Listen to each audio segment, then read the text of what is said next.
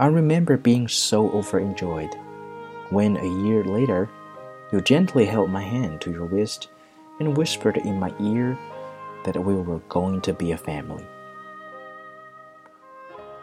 I know both our children love you dearly. They are outside the door now, waiting. Do you remember how I panicked like a madman when Jonathan was born? I can still picture you laughing and smiling at me now as I clumsily held it for the very first time in my arms.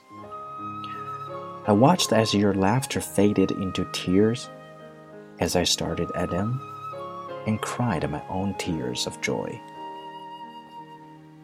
Sarah and Tom arrived this morning with little Tessie. Can you remember how we both hugged each other tightly when we saw our tiny granddaughter for the first time?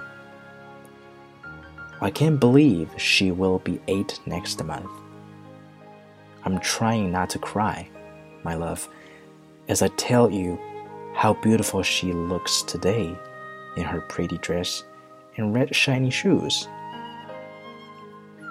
She reminds me so much of you that first day we met.